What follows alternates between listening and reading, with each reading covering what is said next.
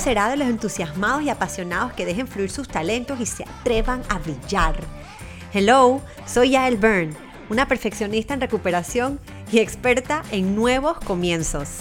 Bienvenidos a Métele Feeling, un espacio sin reglas ni prejuicios, donde te llenarás de entusiasmo para proyectar tu versión más auténtica y vas a crear la vida que deseas con full feeling energía. Llegó tu momento de marcar la diferencia y dejar tu huella en el mundo. Let's do this.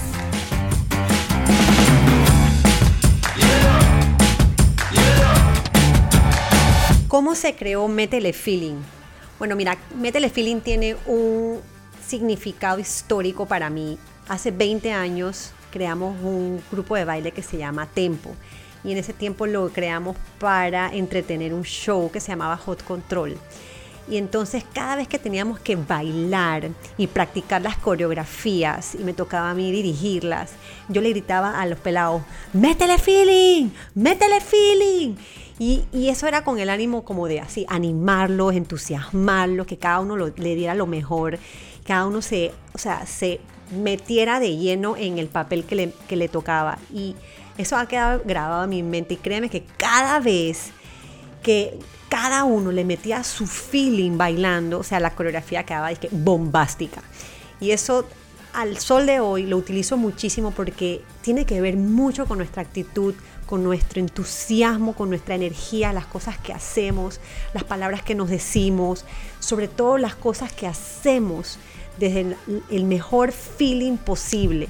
Entonces, siempre ha vivido conmigo esta frase para recordarme que cuando le meto mi feeling personal, cuando le doy al 100% y me meto de lleno y le pongo mi huella y le imprimo mi marca a las cosas, las cosas salen bien. Y eso es lo que yo quiero que este podcast sea para ti.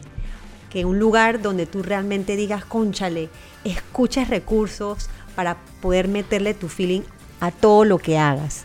Así que lo dejo con esto. Esa es la historia de Métele Feeling. Let's do this.